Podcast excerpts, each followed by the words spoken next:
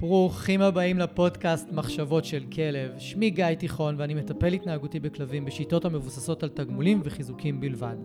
אני מאמין שחשוב לגדל כלבים כיום בראייה הוליסטית ולא מספיק לגדל אותם בראייה התנהגותית בלבד. בכל יום שישי יעלה פרק חדש בנושא מרתק, דרכו אלמד אתכם להבין כלבים ברמה עמוקה יותר, מה שיסייע לכם לשפר את הקשר איתם ולחיות בצורה הכי טובה ביחד. תודה שאתם מקדישים לי מזמנכם, המשך פתיח ומתחילים. אהלן, אהלן, וברוכים הבאים לעוד פרק בפודקאסט. היום יש לנו פרק קצת שונה וטיפה ייחודי, כי אנחנו הולכים לדבר היום על הכלבים המדבריים. הכלבים האלה שכשאתם הולכים לעמותה, אתם פוגשים אותם ככלבי כנעני מעורב, או כלבי כנעני עמותות, ואין להם באמת איזשהו שם מוגדר. רוב האנשים חושבים שהכלבים האלה הם כלבים מעורבים, כאשר הם בעצם לא כלבים מעורבים. הם גם לא כלבים גזעיים מאיזושהי צורה כמו הכנעני, שמוגדר כאיזשהו גזע, אבל עופפת סביב הכלבים האלה המון המון המון חוסר ידיעה ובלבול, ואנשים לא באמת יודעים איך להתייחס לכלבים האלה, איך לקרוא להם, מאיפה הם הגיעו בכלל, מה המאפיינים ההתנהגותיים שלהם, ואיך הם פתאום השתלטו על החיים שלנו ונמצאים בכל מקום, וממש אפשר לזהות אותם לפי ה... צורה שלהם, יש להם צורה ייחודית ומראה ייחודי והתנהגות ייחודית, יש מאפיינים ייחודיים, ממש אפשר לזהות אותם לפי זה. אז בשביל הפרק המיוחד הזה, החלטתי להביא אורחת מיוחדת בשם הגר רובין, שמכירה את הכלבים האלה די מקרוב, והיא הולכת לעשות לכם סדר אחד גדול בכל מה שקשור לכלבים האלה. הגר התחילה את דרכה בתחום הכלבנות לפני כ-13 שנים. היא החליטה להקדיש את הקריירה שלה לתחום הכלבים לאחר סיום שני תארים בתחום המחקר הביולוגי. מה שדחף את הגר לשנות כיוון הוא אימוץ כלבה מאתגרת מרחובות העיר, ההצלה וניסיונות השיקום של המון כלבים מדבריים. וההבנה שההתנהגות של כלבים, ואלו המדבריים בפרט, הם התשוקה האמיתית שלה. מאז הגר ימנע מאות כלבים, כאשר הנישה העיקרית בה התמקצעה היא פתרון בעיות התנהגות מורכבות בכלבים. בשנים האחרונות הגר הקדישה את מירב זמנה בהדרכת מאמני כלבים ותיקים, וכן הכשרת דור ההמשך של עולם אימון הכלבים. בנוסף לכל זה, הגר הינה מרצה ותיקה והיא מעבירה הרצאות במגוון נושאים כלבניים למאמני כלבים, וכן לקהל הרחב. אז אה, יאללה, בוא נגיד שלום להגר. אהלן הגר, איזה כיף שאת כאן, תודה רבה שהצטרפת אליי לפודקאסט. איזה כיף להיות פה, להגיע למרכז, סיביליזציה. כן. הגעת מהדרום, הגעת מרחוק. כן, כן, משקיעה בכם. הגר מגיעה מאיפה שהכלבים שאנחנו הולכים לדבר עליהם גרים. חלקם. לא, חלקם, חלקם. אה, אז לפני שאנחנו מתחילים, כדי שהמאזינים שלנו יכירו אותך, וחוץ ממה שאני אמרתי בהתחלה, איך התגלגלת ללמוד יותר על כלבי בר? נקרא להם להעמיק, כרגע ככה. להעמיק בזה. כן, איך הגעת להעמיק בנושא הזה? שהוא מרתק אה, ברמות, אני חייב להגיד לכם. זה אצ, אצלי התחיל לפני 16 שנים בערך, אה, כשעוד אה, הייתי סטודנטית באוניברסיטת בן גוריון, כשהכלבים שאנחנו נדבר עליהם באותה תקופה אפיינו באיכות האזור הזה, וזה רק התחיל. וכמובן, עם לב רחמן, העליתי אה, לביתי אה, כלבה בת ארבעה חודשים, אה, שבדיעבד הבנתי שמאוד לא רצתה שנציל אותה במרכאות, ובעצם אחרי שסיימתי את הלימודים שלי באוניברסיטה, המשכתי להיות מאלפת, מתנדבת בבאר שבע, אוהבת חיות, שהייתי שם פעילה הרבה שנים עוד לפני שהייתי מאלפת, ובעצם נחשפתי לכל המקרים הכי מורכבים וקשים. אה, של אותם כלבים שאפיינו בעבר בייחוד את אזור הדרום, והיום הם כבר לא מאפיינים רק את אזור הדרום. ממש לא. ממש לא. כן. ומה גרם לך להתעמק אחרי זה עוד יותר? כי חוץ מהכלבה האישית שלך, בסופו של דבר גם עוד לקחת את זה רחוק, בגלל זה אנחנו פה אה, מדברים על זה. נכון. אז אה, אחרי הרבה שנים והרבה התעמקות, הגעתי לתובנות שלא היו לי כשהייתי צעירה יותר בגיל, וחלק אולי גם עניין של ניסיון, וחלק גם עניין של התבגרות. וראיתי את המורכבות שבגידול. ראיתי גם את הצד של הבעלים וגם את הצד של הכלב. זאת אומרת, ראיתי שני צדדים שסובלים. ראיתי כלב או כלבה שסובלים, כי בעצם מנסים להפוך אותם למשהו שהם לא, אה, ובעלים שסובלים בגלל שהכלבים האלה מאתגרים, ב... אנחנו נדבר על זה, מאתגרים לגידול ב... בכל מיני אה, אלמנטים שונים. נכון. אה, וזה היה חשוב לי להביא בעצם את החלק דווקא של האנשים. זאת אומרת, את החלק שלא מדברים עליו הרבה. אה, את החלק של הבעלים, החוויה כן. שלהם. מעולה. אז לפני שאנחנו ממשיכים, אני נורא רוצה שנעשה הגדרו, אה, סדר במינוחים, כי אפשר אה, לקרוא להם כלבי בר וכלבי פריה וכנעני, כנעני עמותות. וכנעני עמותו בדיוק, וכלבי רחוב אולי, או... יש להם כל מיני שמות, וכלבים שכחת כלבים בדואים. בדואים, נכון? ו- ומהפזורה. אז בואי שנייה, תעשי לכולנו סדר מעולה. במינוחים האלה ובהגדרות האלה, ופעם אחת ולתמיד שנבין על מה מדובר. מעולה. אז קודם כל, אני כבר אומרת שגם אני, כמו כולנו, לפעמים חוטאת ומשתמשת במינוחים אה, לא מדויקים, אבל גם כשמשתמשים במינוחים לא מדויקים, כדאי בסופו של דבר לדעת את המינוחים כמו שהם אמ- אמורים להיות, כי זה עושה הרבה מאוד סדר וגם הבנה בחלקים ההתנהגותיים. אז בעצם, אה, ב... אם אנחנו מדברים מבחינה אקולוגית, שזה תחום, תחום אה, מדעי, אז יש חלוקה של קבוצות לאותם כלבים שלא חיים בצמידות או בסמיכות, אה, מה שנקרא סמיכות אה. צמודה לבני אדם. חלקם כן, חלקם לא, אבל אלה לא כלבים שישנים איתך במיטה בכל אופן, וגם לא בתוך האוהל. אה, ובעצם בתוך הקבוצה הזאת, בתוך הכלבים, נקרא להם כרגע קבוצת על אה, כלבים משוטטים, בעצם יש לנו שתי קבוצות עיקריות, כלבי פראיה וכלבים מתפרעים. כלבים מתפרעים אה, בעצם זה תרגום למילה feral dogs או feral cat, שמתייחס בעצם לבעלי חיים מבויתים שהתרחקו בני האדם ויודעים כיום לשרוד, יודעים במרכאות לשרוד, בלי בני אדם או בתלות נמוכה מאוד מבני האדם. אוקיי? Okay? אז אני עוד רגע, גם אני אחזור- על זה ואסכם את זה. כלבי פראיה, לעומתם, אלה כלבים שחיו לאורך עשרות אלפי שנים לצד בני האדם. אה, כמו שאנחנו מכירים אה, אה, כלבים בארץ שחיים לאורך עשרות אלפי שנים לצד בני האדם, ואף אחד בעצם לא מתערב ברבייה שלהם. אה, והם יוצרים קרבה יותר גדולה לבני אדם, עדיין יש להם את המגבלות שלהם. כשאנחנו מדברים על הכלב שהוא אה, מתפרע, אנחנו מדברים ממש על כלבים שקשה מאוד לתפוס אותם, אלה כלבים שלא מעוניינים בליצור קשר עם אה, אנשים, וחשוב להדגיש שיש גם בעצם cross breeding, יש התרבות בין קבוצות כאלה, כי היחס של הכלבים לאנשים לא מגדיר את היחס שלהם לכלבים. כן. אז בשורה התחתונה, אלה המינוחים. כשאתם מאמצים כלב או רואים כלב, אתם לא יודעים בדיוק נכון. האם הוא משוייך לקבוצה הזאתי, הזאתי, או האם הוא שילוב. אבל הם כן, נראים אותו דבר. הם נראים אותו דבר. או מאוד מאוד דומים, כן. כן, רק, רק אולי לפי התכונות, אם נלמד להכיר את הכלב, מהמם, אולי נוכל נכון. לשייך אותו. אז בעצם, כשאנשים אומרים כלב בר, אז יש בכלל הנחה, מינוח כזה? כאילו, זה בכלל נכון לומר את זה?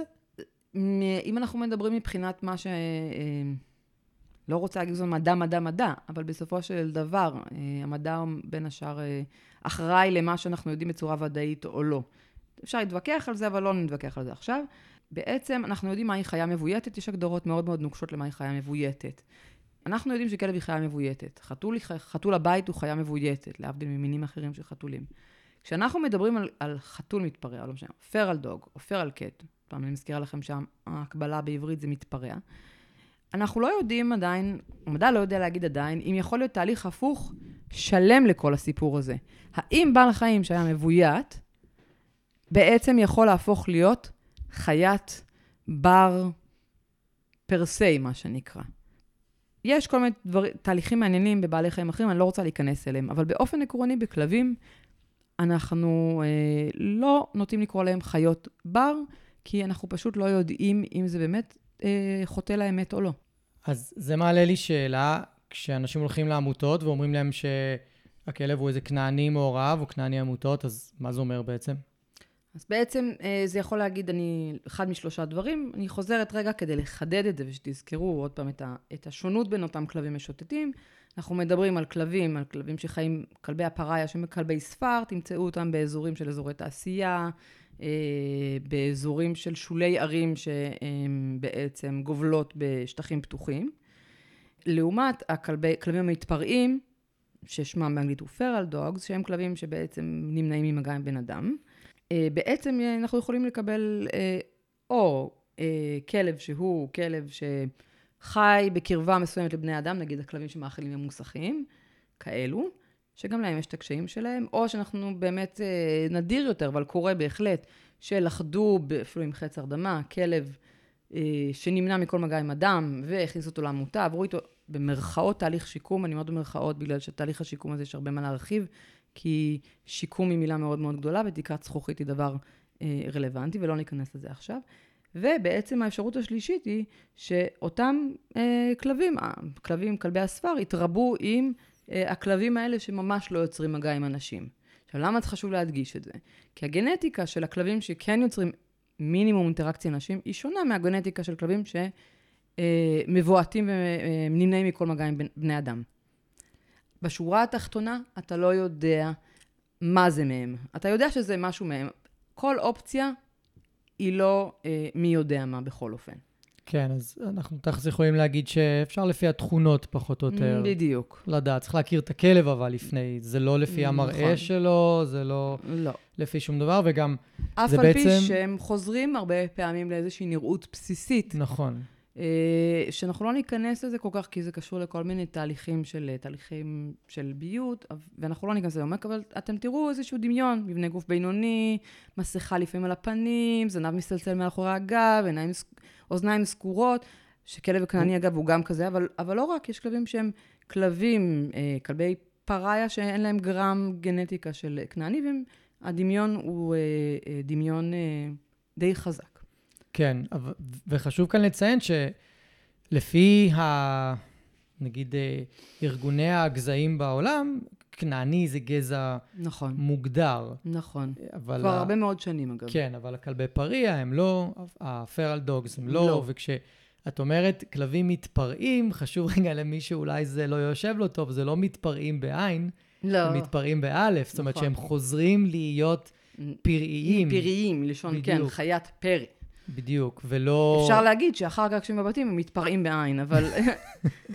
אבל הכוונה המילונית היא כמובן, כן, אה, כלבים שהפכו להיות אה, פראיים, וזה כלבים שהם יכולים להיות מגזעים שונים, ופשוט הייתה התרחקות מבני אדם, וחלקם הצליחו לשרוד ללא תלות בבני אדם, וממשיכים להעביר את הגנטיקה הזאת. אבל זה בעצם גנטיקה של הרבה מאוד כלבים.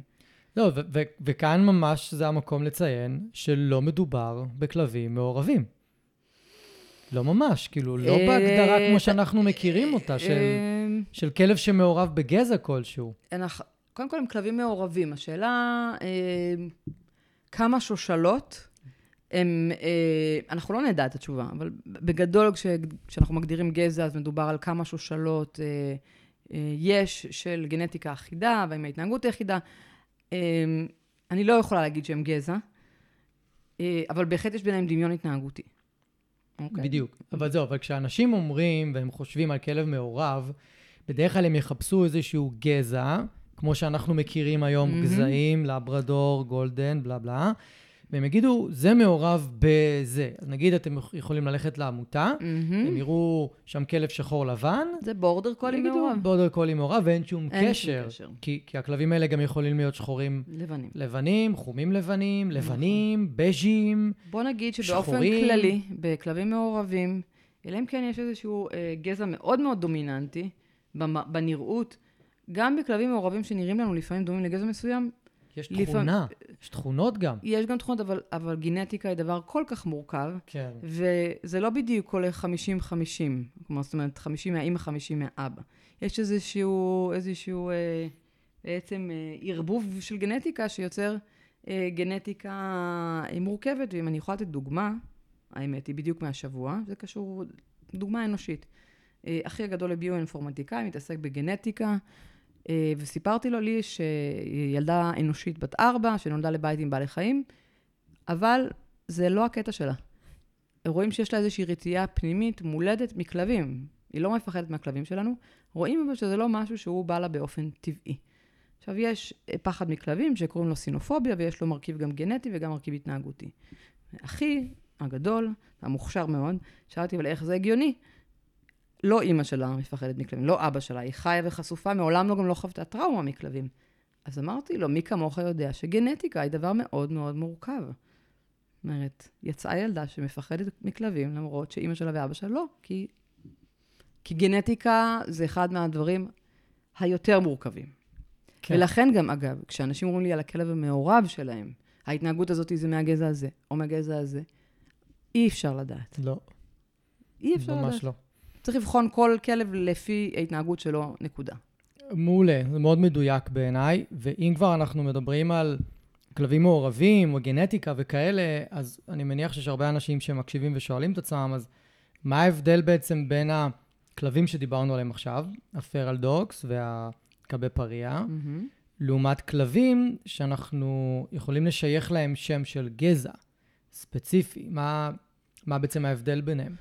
אוקיי, okay, אז קודם כל, אה, לאורך... אה, עשרות אלפי שנים, אה, ואלפי שנים רבות, בערך 15 אלף שנים, אה, לא היו אה, גזעי כלבים. בני אדם חיו בעצם לצד אותם כלבים שהם כלבי הפריה, שנהנו מאיזושהי הדדיות מסוימת. כן. התקרבו עד הגבולות שלהם, ובשלב מסוים בני אדם החליט שבעצם אני יכול, אנחנו יכולים להפיק תועלת, תועלת הישרדותית, לא תועלת של חיית פחמן, מאותם כלבים.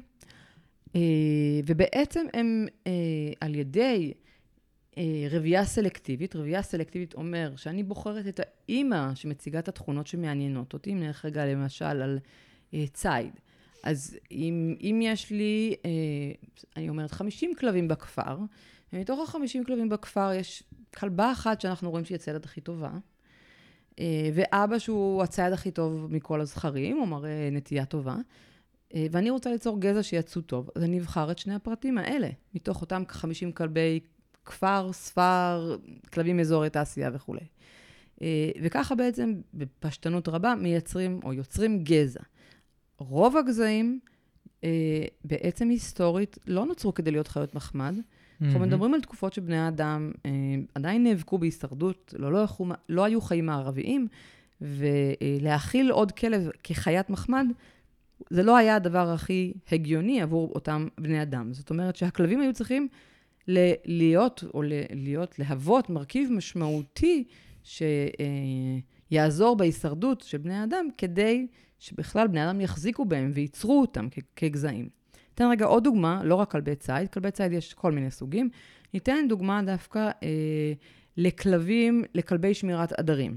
אוקיי? כלבי שמירת עדרים, לדוגמה קווקזי, אה, אקבש, מרמנו, פיריני, רועי אוסייתי, יש ביניהם שונות, אגב, גדולה במידת המסוכנות שלהם, אבל הם כלבים שנוצרו, אה, בעצם בני אדם יצר אותם, אה, שוב, על ידי רבייה סלקטיבית, כדי לשמור על עדרים, עדרי צאן בעיקר, באזורים שבהם יש טורפים. טורפים mm-hmm. זאבים ודובים. Mm-hmm. זאת אומרת שעוד פעם, נניח יש לנו 50 כלבים בכפר, ואנחנו רואים את הכלבים העצמאיים יותר, אלה שלא צריכים כל היום, אלה שלא חוזרים עם העיקר הביתה, אה, אלו מעדיפים להישאר בשטח, אה, הם ככל הנראה יהיו בעצם מועמדים טובים לבחור אותם כדי לנסות באמת לייצר גזע ששומר, כי כלבים שומרים על הדרים, כלבים עצמאיים יותר, שישנים בשטח. אה, בגלל זה גם העמידות שלהם, אגב, לתנאים קיצוניים של טמפרטורות, לרוב טמפרטורות של קור. זה לגבי דוגמה אחרת פשוט של יצירת גזעים. ש... שאגב, בספר דוגס, למי שרוצה לקרוא ולהתעניין בזה ממש, אז הספר דוגס של קופינגר בדיוק מתאר את מה שעכשיו את מתארת, איך נכון. הם, איך הם התחילו. לייצר line, אני קורא לזה line של ציידים mm-hmm. מבחינת הכלבים. או וזה... ציידים, או כלבי שמירה על עדרים. אגב, מאוחר... או רועי, רועי עדרים או גם. או רועי עדרים. כן. עכשיו, היו גם דברים שקרו במקביל ביבשות שונות בעולם. נכון. ולמשל, באירופה, כשלפני 300 שנה בערך, אולי קצת יותר, אה, בעצם כבר היה אצולה. נכון. אלה אנשים שלא, ההישרדות שלהם הייתה די בטוחה, הם היו עשירים, מיוחסים. אה, והם לדוגמה יצרו כלבים, שזה התחלת בעצם אה, כלבי חיות המחמד, שהם אה, כלבים שהצטרפו לצייד שצד לא לצורך הישרדות, אלא לצורך כיף. זה כבר היה בשלב שהיה גם נשק חם. למשל, הפוינטרים, והוויסלות, והוויימראנר, ולברדור, של פעם הוא לא הלברדור של היום, זה לברדור עבודה שהיה, גולדנים. סטרים. סטרים, בכלל משפחת הרטריברים היא גדולה יותר מגולדן ולברדור, אפילו הפודלים שהם נכון. לצערי לא בקטגוריה הנכונה שלהם כל כך, אבל הפודלים, אה, מטרתם הייתה גם כן לסייע לצייד, צייד לצורך כיף במרכאות, אה, לצוד, כל אחד עשה דברים קצת שונים. אה, ודברים שונים קרו במקומות שונים בעולם, בהתאם גם לשוני החברתי אה, ש, שקרה במקומות שונים בעולם. אז בעצם ההבדל בין הכלבים האלה, לבין הכלבים שאנחנו דיברנו עליהם, הפריה והפרל דוגס, לבין הכלבים שיש להם גזע, זאת אומרת שהאדם התערב באופן מודע בגנטיקה שלהם כדי שהם יעזרו לו בתפקוד מסוים, נכון, לבצע מטרות במשימה ספציפיות. מסוימת, והכלבים שאנחנו מדברים עליהם היום, יד אדם לא נגעה בגנטיקה שלהם ולא התערבה שם יותר, כמעט בכלל אולי, קצת, אנחנו לא באמת יודעים, כשאנחנו אבל... מדברים על כלבי הספר, או כלבי הכפרים, או אפילו הכלבים שאתם נוסעים ורואים בהודו, כן. שהם בעצם פריה דוגס, מהמם. כן, מה שאתה אומר הוא מדויק אחד לאחד. זאת אומרת, אנחנו לא נגענו בהם. לא נגענו בהם, נתנו זאת אומרת, להם... זאת אומרת שמי שמכניס את הכלב הזה הביתה, הוא לא מכניס כלב שיד האדם כיוונה אותו גנטית לחיים לצד בני אדם, וזה משהו שנורא חשוב להבין. אנחנו מכניסים כלב הביתה שאין לו בגנטיקה כמעט שום תכונות של חיים בתוך בית, בתוך נכון. עיר, עם הכנסת אורחים, עם ילדים מתרוצצים. כמות גירויים כמות- מסוימת. היכולת, גירויים היכולת ל, אה, לברוח מאותם כמות גירויים. כלב שחי בשטח, משהו מבהיל אותו, בורח, הוא יכול לברוח, לברוח ולחזור אחרי שעה-שעתיים לראות שהכל בסדר. נכון? כלב שחי בתוך ארבע קירות בבית, גם אם זה הבית הכי נפלא שיש, ולי ולך היו לקוחות נפלאים כאלו, עדיין. עדיין לא, מה לעשות שגבולות בית בישראל הם לא קילומטר. נכון. אנחנו לא חיים באחוזות. נכון, ותחשבו שהכלבים האלה עכשיו גם צריכים לעלות על רצועה. אה. ויש כמה, מה, כמה כלבים שאני מכיר באופן אישי, שהרצועה זה המגבלה אולי הכי קשה. הדבר הכי אברסיבי עבורם. קשה להם. הכי לא נעים. גם אם אנחנו שמים עליהם את הרתמות, אנחנו לא מתקנים אותם, ואנחנו מתנהלים איתם בצורה הכי עדינה שאפשר, עדיין הם מתקשים מאוד עם הרצועה, ואפשר גם לראות את זה בין אם תלכו איתם לחוף הים ותורידו רצועה. ותלכו איתם לשדה ותורידו רצועה, ומתנהגים. אז אני אחרת. חייבת רק להגיד משהו ולדייק את כן. זה. קודם בבקשה. כל, יש משפט שהעברתי הרבה, לימדתי הרבה דורות של אה, סטודנטים אה, לופפף, ואחד מהמשפטים שהייתי אומרת, שבעצם הרצועה המציאה את אה, תחום האילוף. שוב, אנחנו לא נחפור בזה כרגע. אבל אני רוצה להסביר מה הרצועה עושה לאותם כלבים. בעצם, מהמם. יש כל מיני דברים בסיסיים שצריכים להתקיים בקיום של כל בעל חיים, כל אורגניזם, שזה בין השאר שליטה בגורל, היכולת שלי אה, בעצם להתנהג ולהוביל את הצורה, לצורה שבעצם אותו בעל חיים רוצה.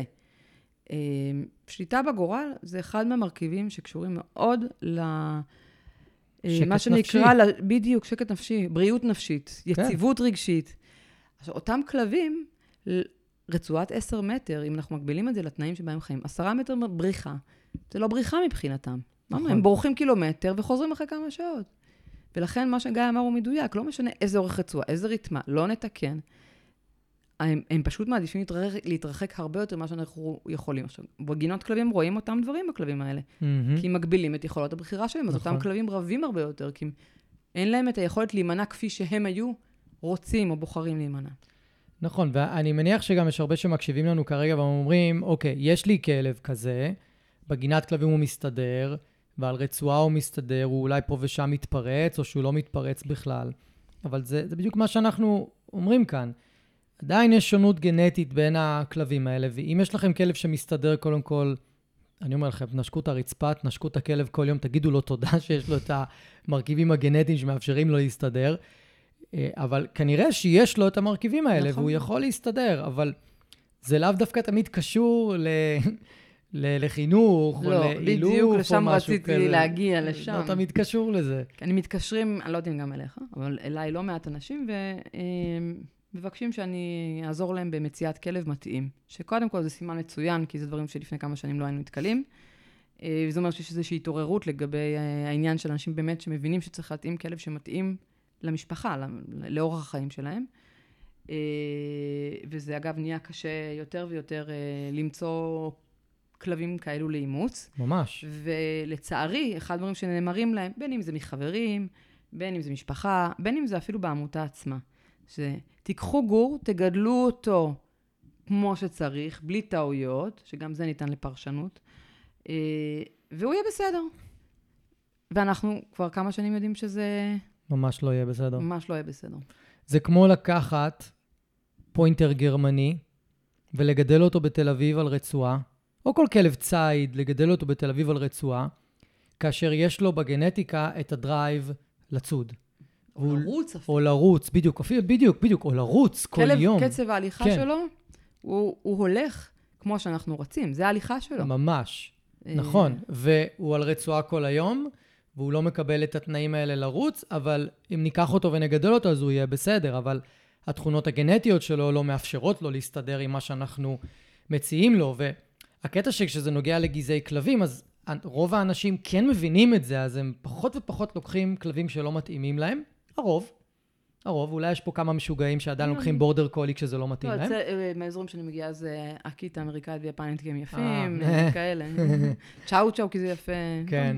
גורי קווקזי כי זה דובונים. אוקיי. אז, האמת שפה במרכז יש, יותר אולי מודעות לעניין הזה, אבל, אה, אבל זה באותה מידה אנחנו צריכים לקחת נכון. את הכלבים הפריע או, המת, או המתפרעים אלינו הביתה, אם באמת יש לנו את התנאים לתת להם. ולפעמים אם אתם תיקחו אותם לדירה בפלורנטין, שהקירות שם זה בערך עובי של נייר, שאין ביניהם שום אה, בידוד, וזה בניין ישן שכל הזמן שמישהו רק סוגר דלת כל הבניין רועד, מדליק את כל הגנטיקה של הפריע שלכם. אני יכולה להגיד לך שבתור מישהי שגרה במושב, גם במושב יש שונות, יש אה, בת, אה, משקים, יש בתים אה, בהרחבה.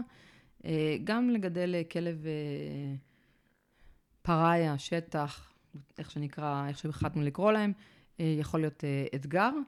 אה, כי בכל זאת רוב האנשים, ואני אומרת את זה מניסיון, מטיילים בתוך המושב, שזה טעות. הכלבים האלה לא צריכים לטייל בתוך מושב כשיש להם נביחות של כלבים מכל כיוון.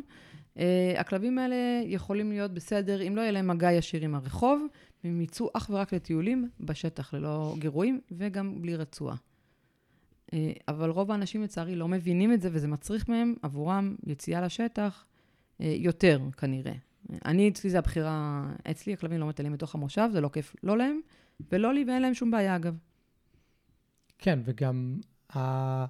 צריך להסגיר את העניין החוקי, שיש להרבה אנשים בעיה איפה לשחרר את הכלב בכלל, הם לא יכולים. בעיר אה, יש בעיה אמיתית, כן. נכון.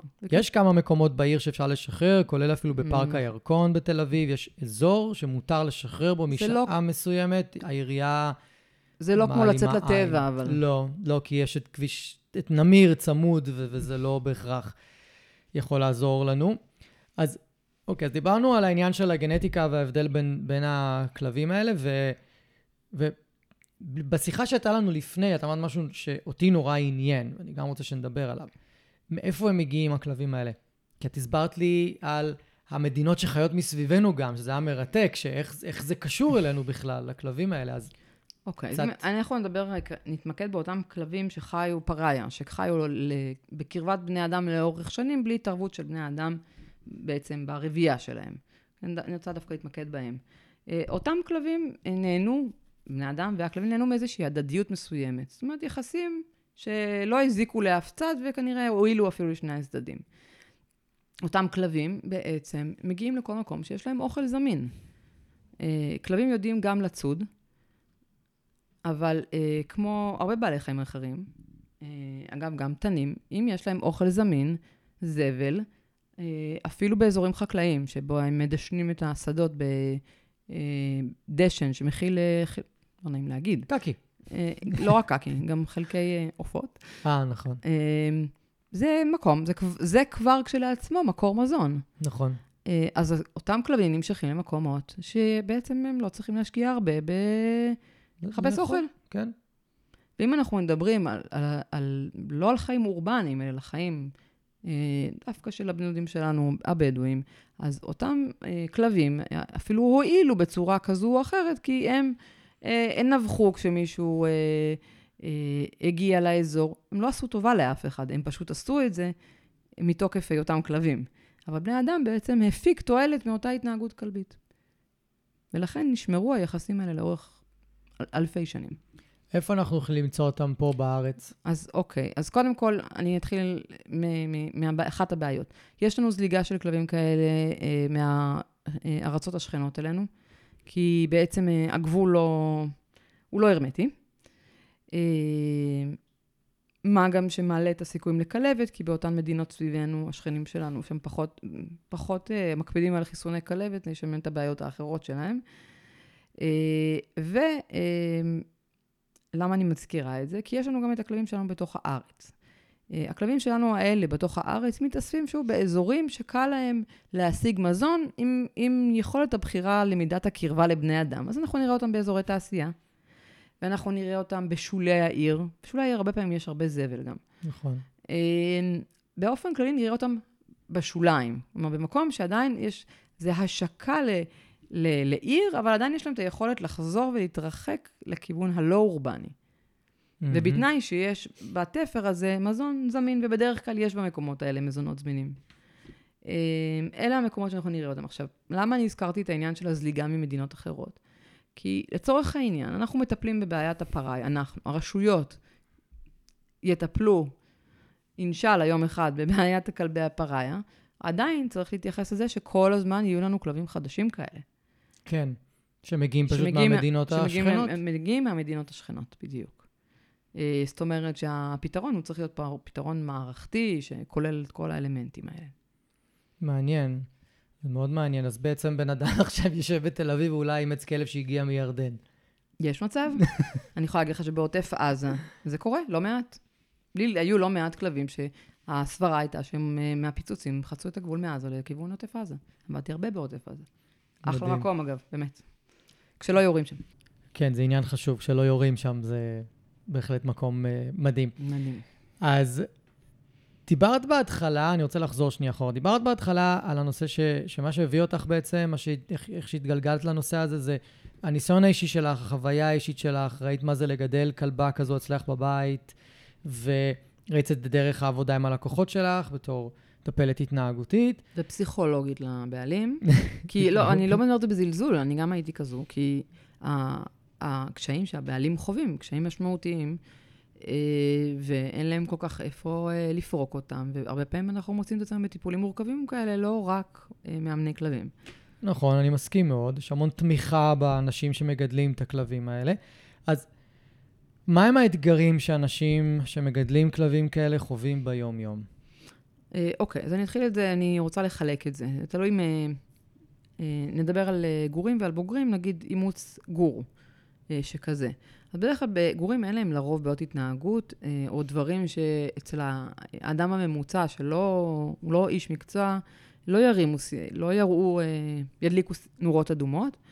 אה, ואנשים שמאמצים כלבים בוגרים, האתגרים שלהם. אז אני מתחילה רגע מהגורים. זאת אומרת שאנחנו מפרקים את זה לגורים ובוגרים. נכון. אני מדבר במעמד האימוץ. אימצת גור, מה האתגרים, הביתה, מה יהיו האתגרים, או למה לצפות, ואימצת בוגר, מה האתגרים ולמה לצפות. Mm-hmm. אז קודם כל אני מתייחסת לתקופת הסתגלות של אה, כלבים.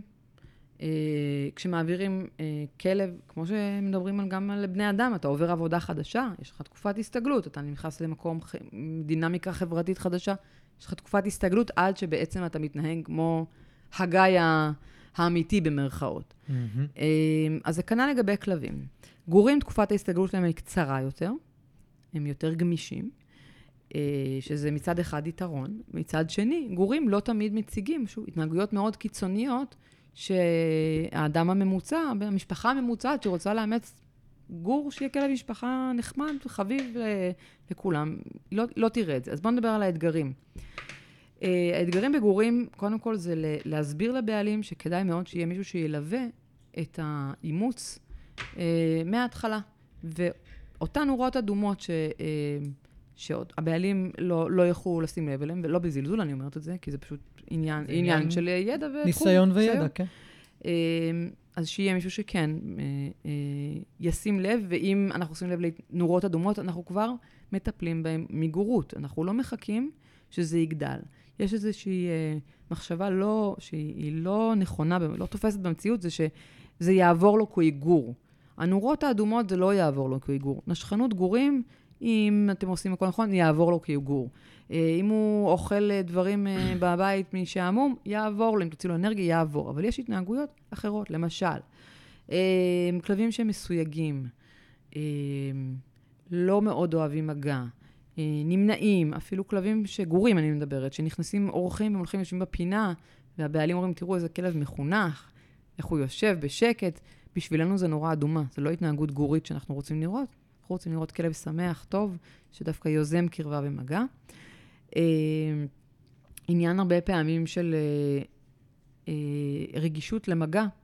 אה, כלבים שיותר קשה להם באופן כללי במגע, הם פחות באים לבקש ליטופים, הם לא הכלבים המתקרבלים, שומע, אני שומעת את זה הרבה פעמים, אה, כי, אבל רציתי שהוא יישן איתה במיטה והוא עולה לרגע ויורד. אה, או לא הכלבים הלקקניים, mm-hmm. אה, וזה מראה, מראה לנו איזה שהם אה, קווי אופי בסיסיים. אותם קווי אופי בסיסיים הולכים ומשתנים. ככל שהגור מתבגר, ההתנהגויות שלו משתנות. אותן נורות אה, אדומות בעצם אומרות לנו שהדברים הקטנים האלה שאנחנו רואים עכשיו, הולכים להיות גדולים יותר, ולא קטנים יותר. זאת אומרת שאם עכשיו נכנס אורח אליי הביתה, ויש לי כזה כלב פריע בבית, והגור שלי לא כל כך ניגע, שומר מרחק, ודי מסויג מהסיטואציה, אז... נורה אדומה? נורה אדומה. אוקיי, אנחנו לא אומרים פה, הכלב שלך הולך להיות תוקפן בעתיד, תיזהר וזה. לא, אנחנו אומרים, יש פה בעיה. יש פה בעיה. שצריך לטפל בה. שעלולה ללכת לשני כיוונים. נכון. ובתור אנשי התנהגות, זה מה שדיברנו קודם, נכון אנשי התנהגות, התנהגות, דבר מאוד מורכב, היא לא נוסחה במתמטיקה שאנחנו נציב x, y, z וייצא משהו קבוע. אז אנחנו יכולים אה, בחלק מהמקרים לנחש מה תהיה תוצאה על סמך ניסיון קודם עם, עם מקרים דומים. אבל, מה שנקרא בהתנהגות כמו בהתנהגות. אגב, גם בווטרינריה זה אותו דבר, ברפואה כמו ברפואה. כן, נכון. אני, מי שרוצה לקבל עוד מידע על זה, אז יש בפרק שלי, אה, פרק מספר 3, איך כלב הופך להיות ריאקטיבי. אני ממש נותן שם דוגמאות, אנחנו לא ניתן כאן את כל הדוגמאות, אבל שם אני ממש אתן דוגמאות מאוד מפורטות, גם על הנושא של כניסת אורחים, מי שרוצה מוזמן. יש אה, להקשיב. עוד משהו קטן שמאוד mm-hmm. חשוב לי להדגיש, כי אולי אנשים שומעים את זה וזה יכול להציל את המצב. אה, הכלבים, אה, חלקם, הכלבים האלו, ובאופן כללי זה נכון גם לגורי כלבים גזעיים ולא פראיה, אה, אוכלים מהרצפה. הדבר האחרון שאתם צריכים לעשות זה לחטוף בכוח מהכלב מהפה. אתם אה, יכולים ליצור, א', אה, תוקפנות סביב אוכל, וב', אתם תגרמו בחלק מהמקרים משהו נזקים, כי כלב לומד לבלוע מאוד מאוד מהר, ואז אם הוא הרים אוכל בשקית, הוא יכול לבלוע שקית גדולה, וזה אגב, פה הפתרון בגורות הוא מאוד מאוד פשוט באופן יחסי, זה ללמד אותם לעזוב בצורה נעימה, וזה דווקא אחד מהדברים שאנחנו, שם דווקא אנחנו די מצליחים לדעתי.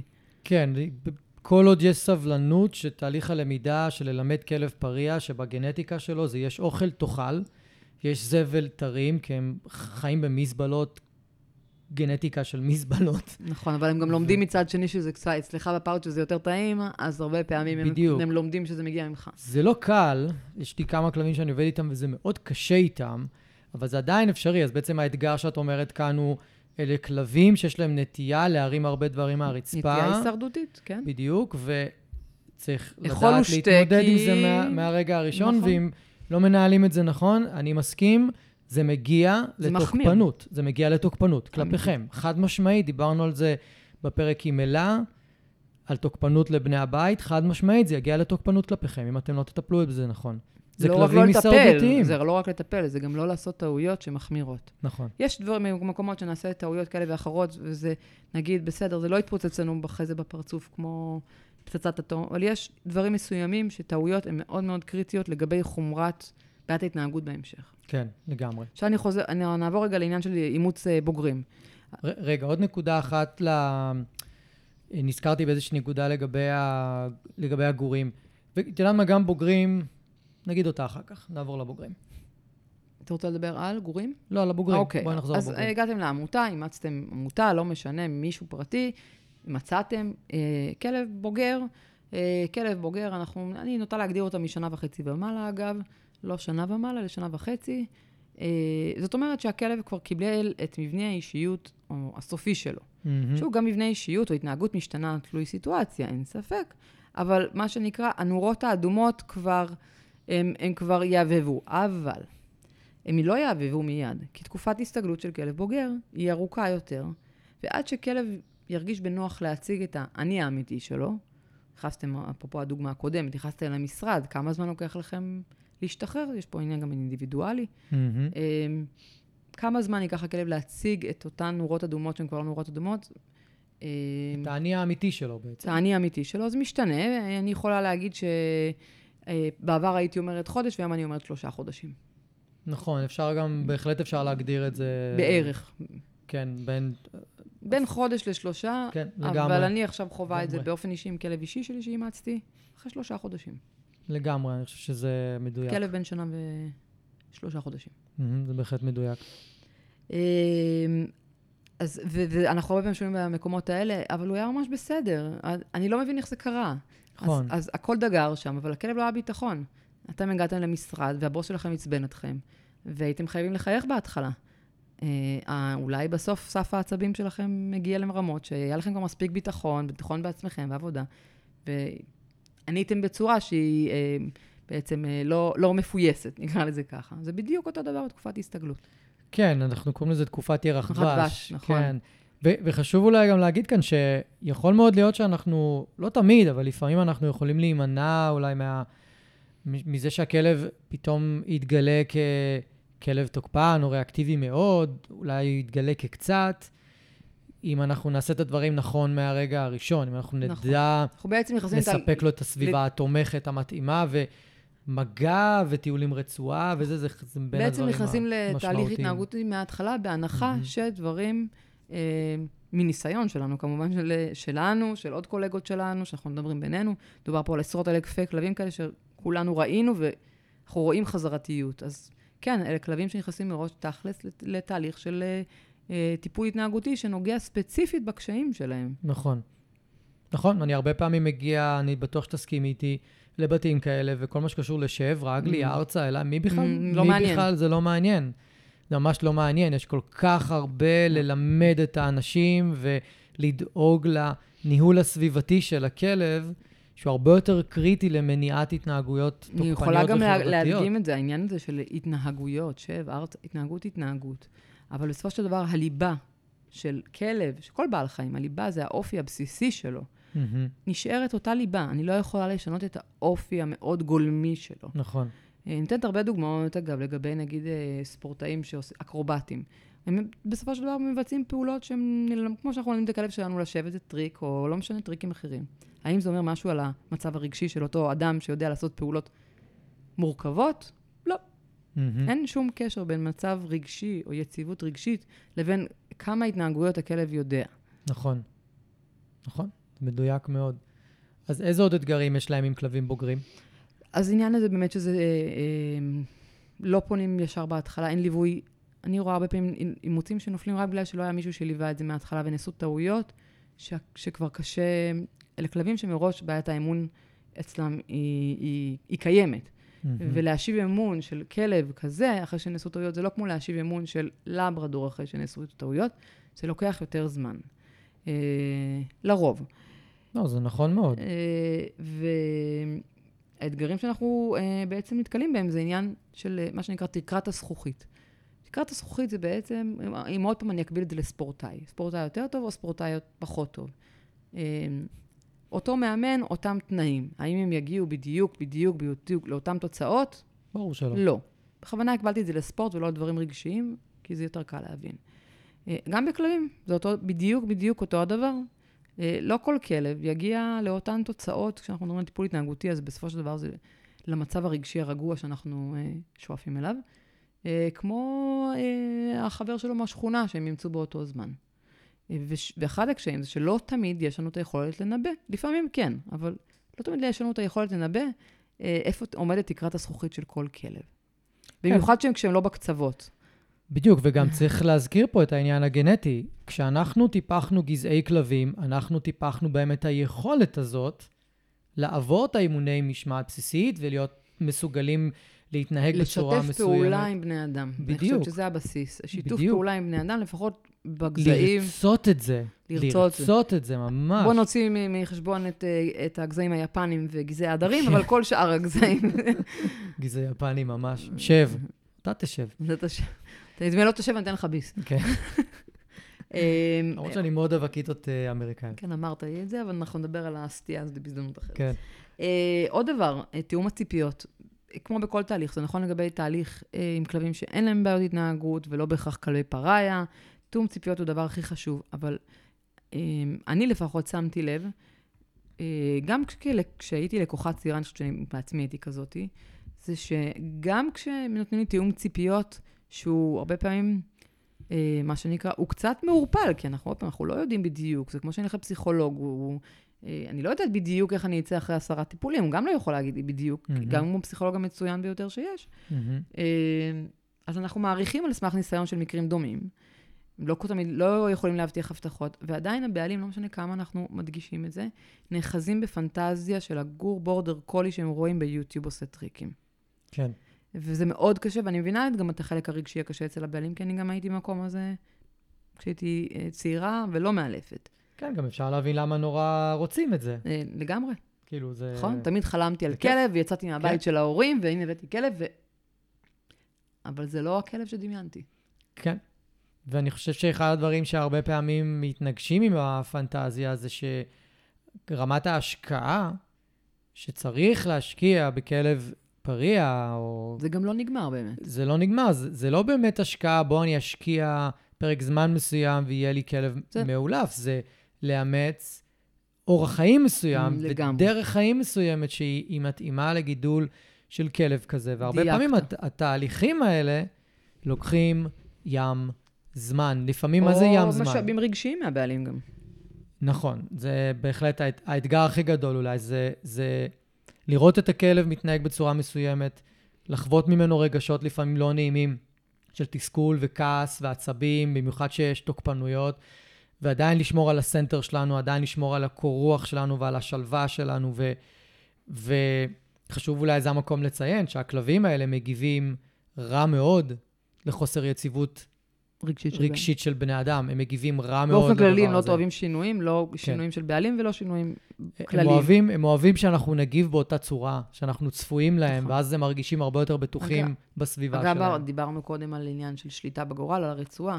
אז יש, אה, וזה מזיאולוגיה, זה לא קשור רק לכלבים, אבל אה, כשאני מדברת על well-being, על הרווחה, אה, מה דרוש בבסיס שבבסיס שבבסיס, שכל בעל חיים, כולל בני אדם, יחוו, זה שלושה דברים, אני אזכר בשלישי, זה יכולת ניבוי מהמם, ושליטה בגורל.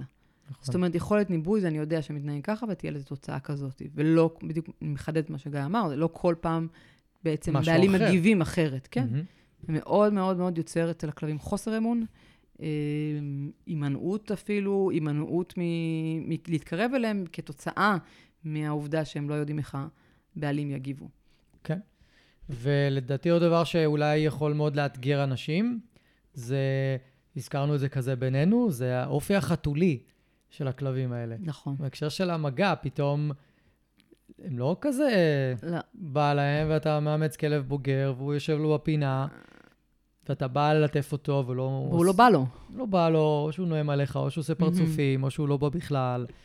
אני- קשה להרבה אנשים, נכון. זה, הם נורא רוצים את הקרבה הזאת עם הכלבים, ואני יכול להבין אותם, אבל חלק מהאופי שלהם, אין מה לעשות. אני למדתי שבחלק מהמקרים, לא בכולם, אה, לתת לכלבים את, ה, את ה space שלהם לתקופה ארוכה. אפילו דיברתי עם, אה, מהמם, עם קולגה טובה, אם אפשר להזכיר את שמה, ברור.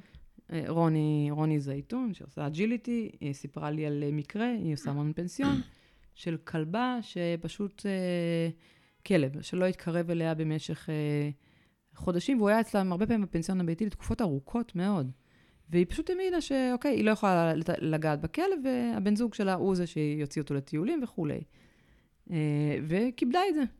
הוא היה שם הרבה פעמים, והוא לא, לא הסתגל. עד שיום אחד, out of the blue, היא אומרת לי, היא יושבת על המחשב, אותו כלב בא ומניח עליה את הראש, והיא לא הבינה מי מניח עליה את הראש, היא מסתכלת, היא, היא לא קולטת שזה הכלב הזה, שהיא מכירה אותו אני לא יודעת, שנתיים, ושהוא בא גם לתקופות ארוכות, כן. פתאום בא והניח עליה את הראש. play hard to get, זה הטיפ כן. הכי טוב ש... נכון, אבל זה דורש לתת. הרבה מאוד סבלנות. נכון, הרבה מאוד סבלנות ודחיית סיפוקים. גם. המון המון דחיית סיפוקים, וכל הזמן לקחת בחשבון שזה כלבים שאנחנו מלמדים אותם לאהוב מגע. הם לא נכון. באים כאלה.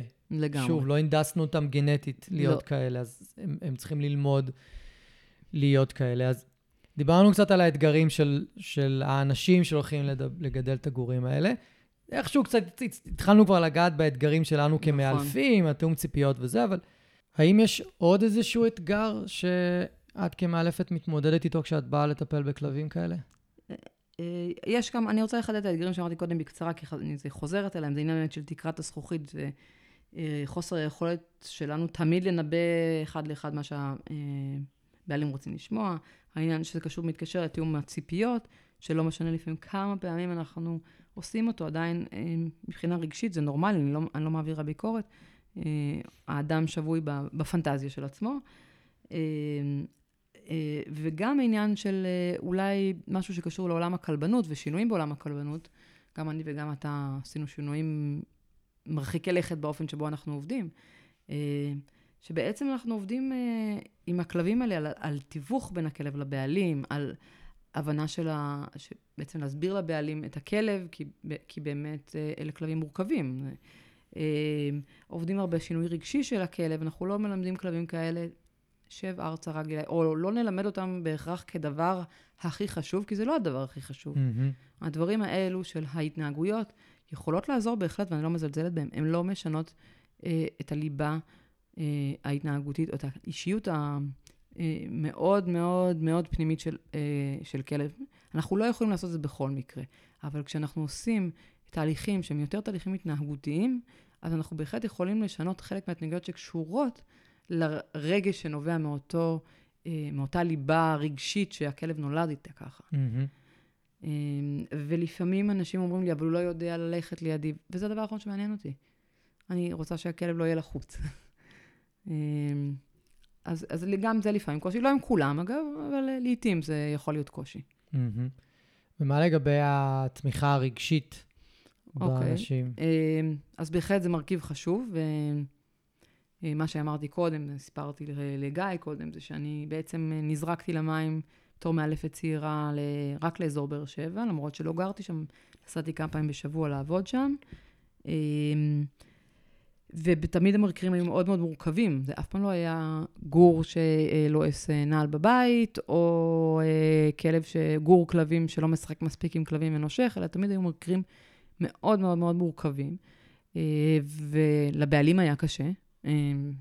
כמו שלי היה, אני הייתי, לי היה קשה כשהייתי בעלים עם כלבה כזו, ובעצם הטיפול הזה הוא, אפשר להגיד שהוא... הוא הרבה יותר מפגישה פעם בשבוע ועדכון בוואטסאפ, הוא הרבה פעמים שיחות טלפון. אני חושבת שהצלחות הטיפול האלה קשורות בין השאר בתמיכה הזאת, אבל צריך למצוא איזושהי דרך, זה כבר קשור אלינו על המלפים, שבה אה, נוכל לתת את התמיכה הרגשית הזאת, אה, כי באמת אה, הטיפול מצליח יותר טוב, אבל מצד שני, שזה אה, בעצם לא יביא אנשי מקצוע טובים לרמה שהם אה, נשחקים. וזה קיים אגב בכל תחום טיפולי באשר הוא, גם בבני אדם. כן, אז אם אני יכול רגע להוסיף איזה משפט משלי, זה ש... גם את אמרת את זה קודם, אנחנו לוקחים את העבודה איתנו הביתה. נכון. אנחנו יכולים אשכרה ללכת לישון עם מקרה של כלב בראש שלנו. ואת הבעלים הבוכים, אגב. כן, ו- ואת הקשיים, ולקחת את זה עלינו ולקחת את זה אלינו, אז האתגרים שלנו הם בעצם באיזשהו מקום אתגרים רגשיים, בדיוק כמו של מי שמגדל את הכלב, רק שאוקיי, אנחנו בסופו של דבר הולכים הביתה לכלבים הנורמליים שלנו, אם יש לנו, ו... אה, אבל חוזרים באיזשהו מקום לסביבה אני, שלנו. אני, אבל... ואני, ואני אוסיף על מה, ש, מה שעוש- שאמרת כרגע, זה שיש כל מיני, גם, גם מאלפים הם לא כלבים אה, גזעיים, יש כל מיני סוגים של אנשים, אבל רובנו, לפחות רוב הקולגות הקרובים שלי, הם אנשים שהם מאלפים או מאמנים, שבעצם הצד האנושי בסיפור לא פחות חשוב להם. זאת אומרת, מהמם. כשאני מגיעה לבית ואני רואה את הבעלים סובלים, ואני רואה גם את הכלב סובל, לא אכפת לי פחות מהבעלים. נכון. אה, והייתה היסטורית נטייה תמיד להאשים את הבעלים, זה לשמחתי מאוד השתנה, לפחות באסכולה שאנחנו עובדים בה. אה, וזה קשה, זה קשה לראות משפחה שקשה לה, זוג, לא משנה, וכלב שקשה לו בתוך כל הסיפור הזה. נכון, נכון. בהחלט יש קושי מאוד מאוד גדול בלגדל את הכלבים האלה, זה לא סוד, ואנחנו גם הרבה פעמים לא מתחבאים מאחורי זה, וכשאנחנו מגיעים לבית, לפחות אני, זה מה שאני עושה, כשאני מגיע לבית שיש בו גור כזה או כלב כזה, וזו משפחה עם ילדים, ואני חושף בפניהם את כל הדברים ה... הרלוונטיים, את כל האתגרים שעומדים לצוץ ב- ו- בעתיד. ואפילו כמובן, זה קשה. נכון, זה מאוד קשה, כי אנחנו Mhm. נמצאים במקום שאנחנו מבאסים אותם. מבאסים בדיוק. באנו לבאס. באנו לבאס, ממש. זה לא עכשיו אנחנו מצטרפים לשמחה שלהם, אה, יש לנו גור ואיזה יופי והוא חמוד.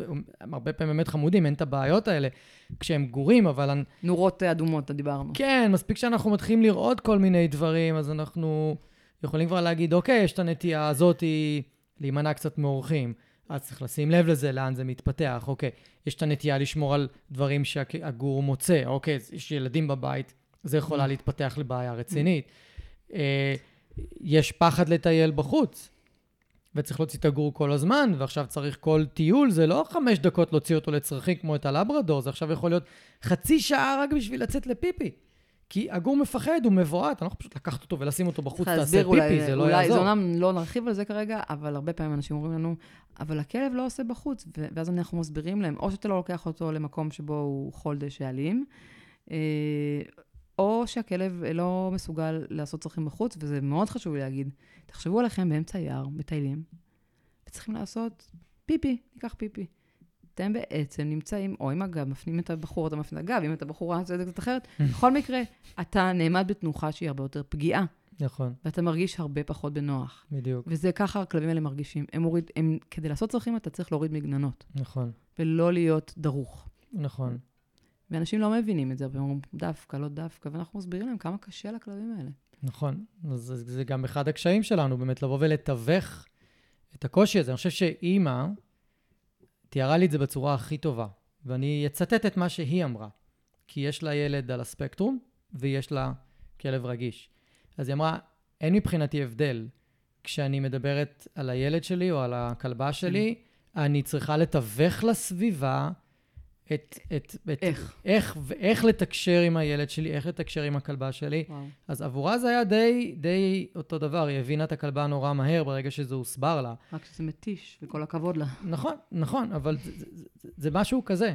והרבה פעמים יש לנו את הקושי הזה לבוא ולהגיד לאנשים, תשמעו, זה מה שהכלבים האלה מסוגלים, יש להם רגישויות מאוד גבוהות, כי זה נובע מהגנטיקה שלהם, זה נובע מאיך שהם התפתחו. ואולי בפודקאסט הבא נדבר, Mhm. רק אני חייבת להגיד, אמרת אוטיזם וזה, אני לאחרונה שומעת יותר, יותר ויותר מקרים שאנשים אומרים שהכלב שלי אוטיסט, או הכלב שלי פוסט-טראומטי. כן, כן, זה ממש לא... לא, זה, לא, לא, וזה לא לעכשיו, אבל לא. כן, לא נמצא שכלבים הם כאלה, יש משהו סביב שם, אבל לא נדבר על זה, זה באמת לא, לא הוכח ולא... זה. אוקיי, אז לפני סיום אני ארצה לשאול אותך אה, שאלה. זו שאלה שאני שואל, התחלתי לשאול את כל מי שמתארח בפודקאסט. אם היית צריכה לשנות משהו אחד בתחום של הכלבים, ושהיה משתנה עכשיו, והיית יכולה לשנות אותו עכשיו, מהמם. מה זה היה? יהיה. אה, דרך להנגיש מידע כלבני בסיסי אה, לקהל הרחב, אפילו למי שלא מאמץ כלבים, אפילו איך לגשת לכלב. משהו שאני לא יודעת אפילו איך בדיוק לעשות אותו, אני לא חושבת שהוא עניין מאוד מורכב, אה, אבל אני חושבת שהוא יכול מאוד מאוד מאוד למנוע מפחי נפש לבני אדם ולכלבים, אה, כי אם, אם היו, הידע היה קיים לפני, הרבה מאוד מהאנשים לא היו נכנסים לתוך הסחרור הזה. ואנשים לא היו סובלים והכלבים לא היו סובלים. אגב, לגבי הכלבים שסובלים, אני רק אתן דוגמה אחרונה, כי אנשים למה הם סובלים? למה הם סובלים? מגדלים אותם יפה. כי הכלבים האלה מגדלים אותם בעיר, ואני תמיד נותנת את הדוגמה. יש לי ילדה בת ארבע, וכשהייתה יותר צעירה, יש את המשחקים של התינוקות שמכניסים את הצורה אה, לחור המתאים בקופסה. אה, הכלבים האלה זה כמו לקחת אליפסה ולנסות להכניס אותה לתוך החור של הריבוע. אי אפשר. זה לא יקרה פשוט. מהמם. ובגלל זה הכלבים האלה סובלים. כי אנחנו בעצם עושים המון המון המון מניפולציות, לא משנה באיזה דרך, אה, שהן נוגדות את האופי הבסיסי של הכלב. כן, ואם דיברת על ה... זה שזה נוגד את האופי הבסיסי שלהם, אז אה, עולה המון בפודקאסט, כל הנושא של סטרס כרוני. זה בעצם, את מכירה את זה מקרוב. מקרוב מאוד. אה, וזה בהחלט אישו עם, ה, עם הכלבים האלה. נכון. אז, אגר, היה מרתק, ממש, כאילו... אני נהניתי מאוד. מרתק. אתם לא רואים את זה, אבל אגר ציירה פה ציור של אה, ארץ ישראל. עם, יר- עם, עם... לא השלמה, אבל- כן, השלמה. ובלי כנרת. ורואים איפה הכלבים מגיעים אה, ל- למדינת ישראל, וזה, את הזליגה של הכלבים, זה נורא מגניב. אז היה מרתק, אני, אני למדתי המון. מה, מה, שאת, מה שאת דיברנו עליו היום, אני, אני לא ידעתי הרבה מהדברים האלה, אה, וזה תמיד כיף לדעת דברים חדשים, אז תודה על רבה. הפרגון, היה כיף. היה לי כיף שאירחת אותי באזור המרכז, הוצאתי דרכון. בלי בעיות חניה. בלי ב... וואו, טעית. אני באה שוב. מקווה שנהנתם. מעולה. תודה רבה, אגר, שמח מאוד. שהתארחת כאן. ביי. אני רוצה להגיד לכם שוב, תודה רבה שהאזנתם. אם אהבתם ואם נהניתם, אז שתפו חברים, שתפו מכרים, בעלי כלבים, תעזרו לי להפיץ את הפודקאסט הזה, אני מאוד מאוד אשמח. ותעשו follow, כדי שהאפליקציה האהובה שלכם תודיע לכם. יום שישי היום, יש עוד פרק בפודקאסט מחשבות של כלב, ואני אפתיע אתכם עם נושא חדש ופרק חדש. אז אני מקווה שנהניתם היום, היה לי מאוד כיף לארח אתכם. אנחנו נתראה עוד שבוע, תהיו טובים לכלבים שלכם, תהיו טובים לעצמכם, ושיהיה לכם אחלה של סוף שבוע.